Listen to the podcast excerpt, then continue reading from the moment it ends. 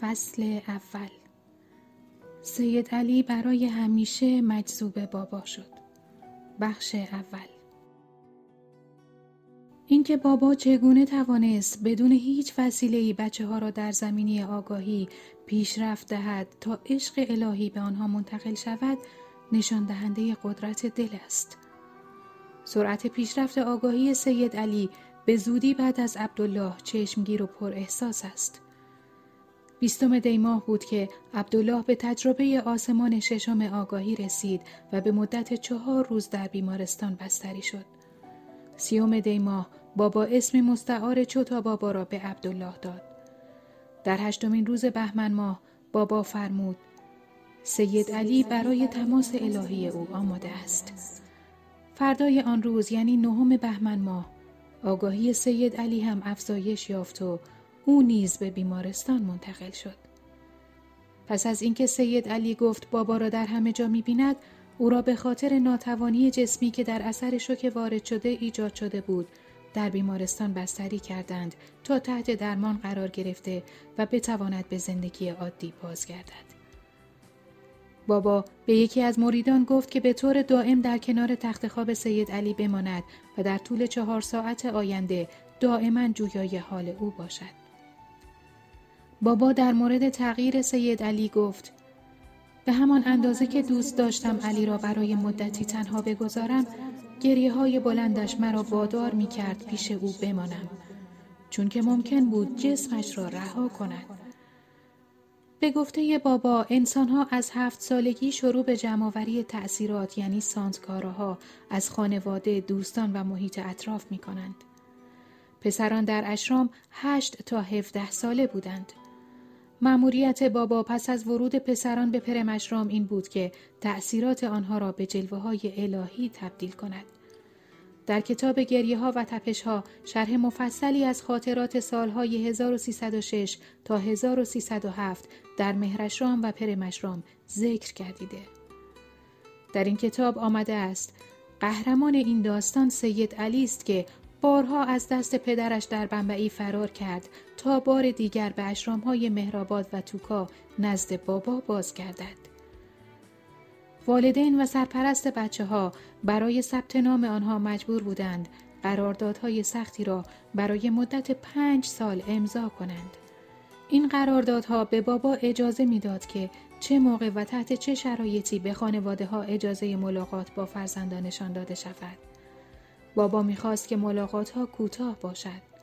او تأکید کرد مهمتر از هر چیز اعتماد بچه ها به او مدیران و معلمان اشرام است. گرچه این اعتماد تا اندازه ای از ابتدا وجود داشت مخصوصا در پسرانی که به پرمشرام منتقل شده بودند زیرا آنها بر اثر تماس مستقیم با بابا از لحاظ عاطفی دگرگون شده بودند خبر تغییر رفتار بچه ها به خانواده هایشان رسید و آنها را نگران کرد. حتی اگر به والدین وقت ملاقات کوتاهی داده می‌شد، آنها به سرعت متوجه تغییر رفتار فرزندانشان می شدند. مشاهدات رامجو در کتاب گریه ها و تپش ها می بیشتر بچه ها شدیدن به تنهایی تمایل داشتند. زیرا ذهنشان آشفته و دلهایشان پر از شور شده بود. پس از مدتی بچه ها کم و بیش تسلیم شدند. در بین آنها بیشتر از همه علی حق معاف بودن از حضور در کلاس ها را داشت. زیرا وقتی که او نمی توانست به غذا خوردن و بازی کردن فکر کند یا حتی فقط برای یک ساعت در یک مکان بماند چطور می توانست به درس و مدرسه فکر کند؟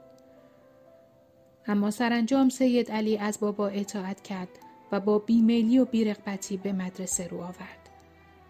بازگشت او الگویی شد برای بقیه بچه ها. آنها نیز به سرعت پس از علی به مدرسه بازگشتند. اگرچه سید علی به تحصیلات خود ادامه داد اما هنوز از آگاهی کمرنگ خاکی خود ناراحت بود تا حدی که چیزی نمی‌خورد تا زمانی که بابا با دست خودش به او شیر و برنج بدهد. روز دوشنبه چهاردهم بهمن بود که علی دوباره رفتار گذشتهاش را از سر گرفت. او همچنان دنبال گنج گم شده اش بود. این در حالی بود که هفته قبل بابا جلوه ای از خود را به او داده بود. اما او در برابر آن مقاومت کرده بود تا اینکه در نوزدهم بهمن زمانی که عشق علی بیش از حد فوران کرده بود بابا با گذاشتن انگشت بر روی پیشانی علی جلوه ای از خود را به طور موقت به او داد. عادت علی در جمعآوری وسایل شخصی بابا و پنهان کردن آنها در این دوره آشکارتر شد. او بند صندل بابا را برداشت و شروع به جویدن آن کرد و قبل از اینکه کسی بتواند آن را از دهانش بیرون آورد آن را بلعید. پسران دیگر هم تحت تأثیر فیض بابا قرار داشتند. همچنین انتشار عظیم عشق الهی در زندگی بزرگسالانی که در اشرام کار می کردند نیز افزایش یافت. که جی دستور در خرداد ماه سال 1306 به این اردوگاه پیوسته بود. او دارای مدارک تحصیلی لیسانس و فوق لیسانس بود. به همین دلیل بابا بلافاصله او را به عنوان مدیر دبیرستان حضرت باباجان منصوب کرد. دبیرستان باباجان برنامه درسی دانشگاهی برای شاگردان مهر و پرمشرام داشت. دستور بین آذر ماه تا بهمن 1307 در اشرام بود. او ناگهان نسبت به قوانین مقرر شده بی تفاوت شد. کفش های شیک خود را با صندل عوض کرد. شلوارهای راحتی را به شلوارهای شیکش ترجیح می‌داد. دستور پس از تماس بابا خیلی زود او را همچون یک خدا رسیده می دانست. تأثیری که بابا بر این مرد تحصیل کرده گذاشته بود شش ماه بعد کاملا قابل مشاهده بود. شکوه بابا ناگهان بر ذهن او غلبه کرده بود و او را در حیرت و سرگردانی فرو برده بود به طوری که او به غذا و خواب اهمیتی نمی‌داد و در بعضی مواقع او را میافتند که باجان یعنی دعاهایی را برای بابا تکرار می‌کرد در کتاب گریه ها و تپش ها رامجو دیدگاه خود را درباره دگرگونی های دستور این چنین می نویسد. او با چشمان باز در روز بابا را می دید. حتی یوگی ها سالها طول می کشد منظر ای با چشمان بسته در مراقبه ببینند. وقتی دستور با آن تحصیلات و موقعیت اجتماعی که مدیریت مدرسه را به عهده داشت به این سرعت متحول شده بود و دیدش نسبت به دنیا و ارزشهای مادی تغییر کرده بود می توان نگرانی والدین بچه ها را درک کرد. به هر حال پس از مدتی رفتار دستور متعادل شد اما در آن زمان فوران عشق الهی در اشرام آنچنان سرایت کرده بود که جوانان کمپ کاملا تحت تأثیر آن قرار گرفته بودند. اگرچه دستور به حالت متعادل بازگشته بود اما نمی‌توان گفت که از بابا فاصله گرفته و یا تغییر و تحولات درونیش از بین رفته. به خصوص وقتی نوشته هایش را در کتابچه 32 صفحه‌ای او می‌خوانیم که در سال 1306 نوشته است. او می نویسد حتی اگر به گذاف گویی متهم شوم می‌خواهم بگویم که مهرشرام یک مؤسسه آموزشی ایدئال و رایگان بود که پسران هر نقطه از جهان از آن استقبال می کردند. هزینه های تحت پوشش آن شامل آموزش های آکادمی و معنوی، دسترسی به کتاب ها، مواد غذایی، پوشاک، اسکان و معالجه پزشکی در بیمارستان توسط پزشک مخصوص بود و این امکانات برای پسران ثروتمند و فقیر یکسان بود و تقریبا نیمی از پسران مهرشرام فقیر نبودند. اشرام کتابخانه چشمگیر داشت. این کتابخانه دارای کتابهای زیاد ادبی، مذهبی، معنوی به زبانهای مختلف بود. یکی از برنامه های تفریحی اشرام این بود که پسران در مسابقات روزانه کریکت و هاکی و یک بازی هندی به نام آتیاپاتیا شرکت می کردند. پاورقی آتیاپاتیا یک ورزش سنتی هندی است که بین دو تیم نه نفره بازی می شود و بیشتر در مناطق روستایی محبوبیت دارد و در ایالت مهاراشترا و ایالت غربی هند بازی می شود. دستور در خاطراتش می نویسد اگرچه پسران از طبقات و عقاید اجتماعی مختلف بودند اما میبایست با هم زندگی کنند. آنها مانند برادر در کنار هم زندگی می کردند. کاهش غرور طبقاتی در آنها آشکار بود. او با اشاره به عدم تعصب مذهبی افسود این پسران هر روز از معلمانی که خود تحت تاثیر مهر بابا بودند آموزش معنوی دریافت می کردند. اگر با بدبینی نفسانی به این موضوع نگاه کنیم ممکن است فکر انتقال معنویت به پسرها کاری بیجا و دور از عقل باشد.